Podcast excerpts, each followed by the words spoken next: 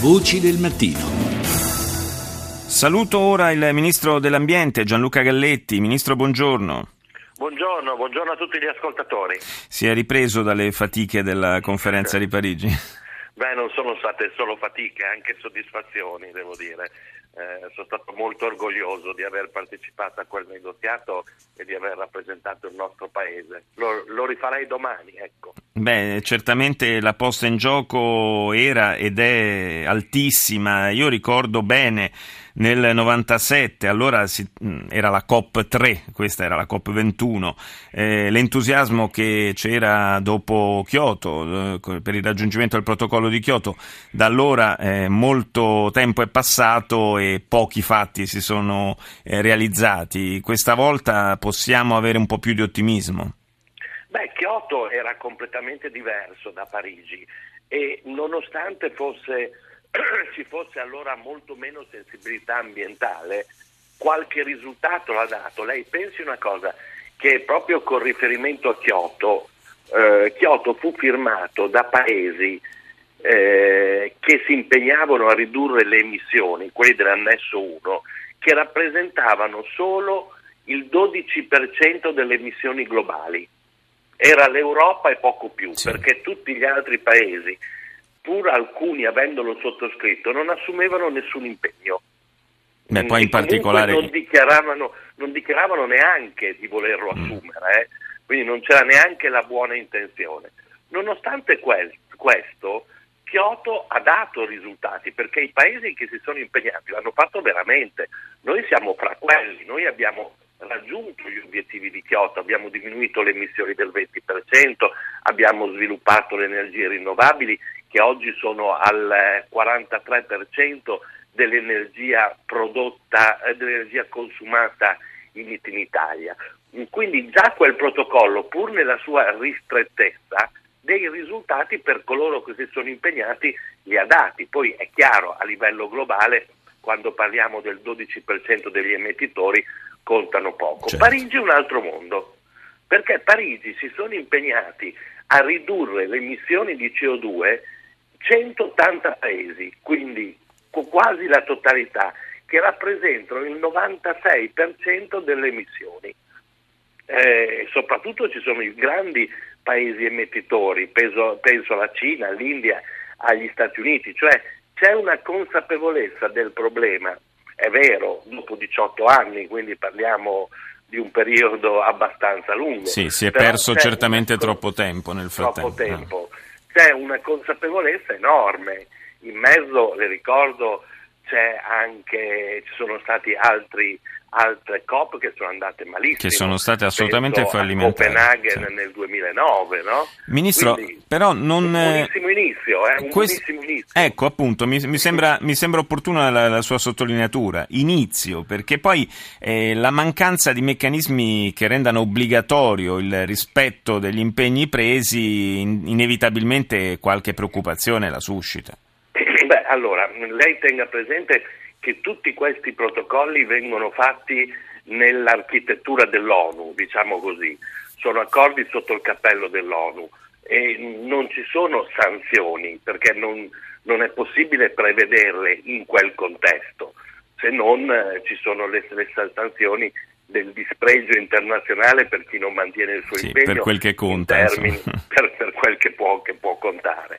Eh, quindi eh, il risultato non poteva essere diverso, è impossibile mh, mm, stabilire un sistema sanzionatorio su scala globale, o almeno eh, non era questo uno de- degli obiettivi, prendendo atto che, non, che, in quel contesto non c'erano neanche le condizioni giuridiche per farlo. Ci sono però dei meccanismi vincolanti ai quali i paesi si sono impegnati, anche in termini di riduzione di, di CO2.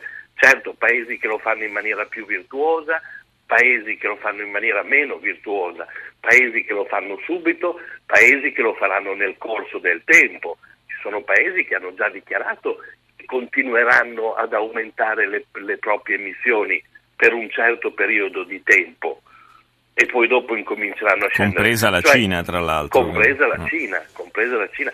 Questo è un protocollo che dura 85 anni, eh?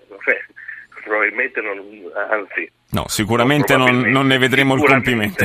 Non so quanti anni ha lei, ma... Mi, Beh, anche, anche, se ne, anche, se ne, avessi... Ne do... Eh beh sì, dovrei averne veramente troppo pochi, non sarei qui a parlare a un microfono. eh, senta, Ministro Galletti... Non mai dire mai, eh. No, no, per carità. Eh, diversi ascoltatori ci fanno notare che la eh, revisione del meccanismo di tariffazione dell'energia elettrica in Italia, che scatterà tra breve, dal primo gennaio, eh, sembra andare in direzione opposta rispetto alle necessità di carattere ambientale cioè disincentiva in qualche modo i comportamenti virtuosi come l'acquisto di elettrodomestici molto efficienti o anche insomma, le, le buone abitudini di risparmiare sull'energia elettrica. Lei che cosa ne pensa?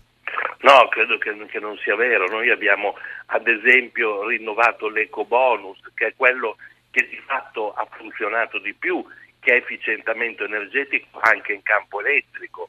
Nel collegato ambientale sono alti, eh, altre norme che incentivano, quindi no, non, non credo.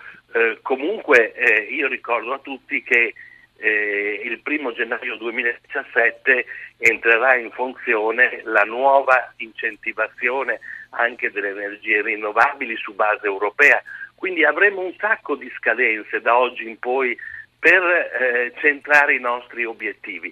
E ricordo, a differenza del, di quello che, capi, che capita con eh, il protocollo di Parigi, l'accordo che abbiamo noi invece a livello europeo e che abbiamo portato a Parigi e che fa parte integrante di Parigi, sì. però quell'accordo tra i 28 paesi europei, quello è vincolante con sanzioni eh? mm. e quello resta comunque in vigore. Noi ci siamo impegnati entro il 2030 a ridurre le emissioni di CO2 di almeno il 40%, di arrivare al 27% in termini di efficientamento energetico e in termini di energie rinnovabili. Io credo anche che dopo Parigi, nel corso di questi 15 anni che ci mancano ad arrivare al 2030, ma molto presto, nel senso che io credo che questo bisogna farlo entro il 2020, l'Europa possa rivedere anche in maniera più ambiziosa questi ob- obiettivi. Perché nel momento in cui tutto il mondo va verso quella direzione, eh, i, i target ambientali non sono più un vincolo, ma sono una grande opportunità economica. Quindi c'è anche una convenienza economica. Sempre, sempre che il prezzo del petrolio che va sempre più giù non spinga qualche paese invece a rallentare su questo percorso virtuoso. Beh, questo è un rischio sicuramente che c'è, come ce ne saranno tanti andando avanti, ma anche il costo delle energie rinnovabili si sta abbassando perché la tecnologia sta facendo passi in avanti. Eh. Quindi eh, c'è, c'è una competizione al, al, al ribasso. Eh, se, speriamo, davvero sia, speriamo, davvero che sia, un percorso virtuoso, insomma, che ci porti... No, detto, detto, tutto questo bisogna lavorarci sopra, eh, non vorrei essere troppo ottimista in questo caso. No, voglio, no, assolutamente. bisogna lavorarci sopra e come, che è un percorso lungo, secondo me ne vale la pena di intraprenderlo. Su questo, su questo, non c'è dubbio. Grazie al Ministro dell'Ambiente Gianluca Galletti, grazie di essere stato con noi. Arrivederci. Arrivederci e buona giornata. Siamo proprio in chiusura al programma a cura di Gianfranco Danna, in redazione Rita Pedizzi, Colomba San Palmieri con Maria Grazia Santo, Roberta Genuini e Claudio Urbani. Grazie al tecnico Fernando Conti, al regista Mauro Convertito, fra poco il GR1 con Mafalda Caccavo. Buona giornata da Paolo Salerno, appuntamento a domani. Voci del mattino.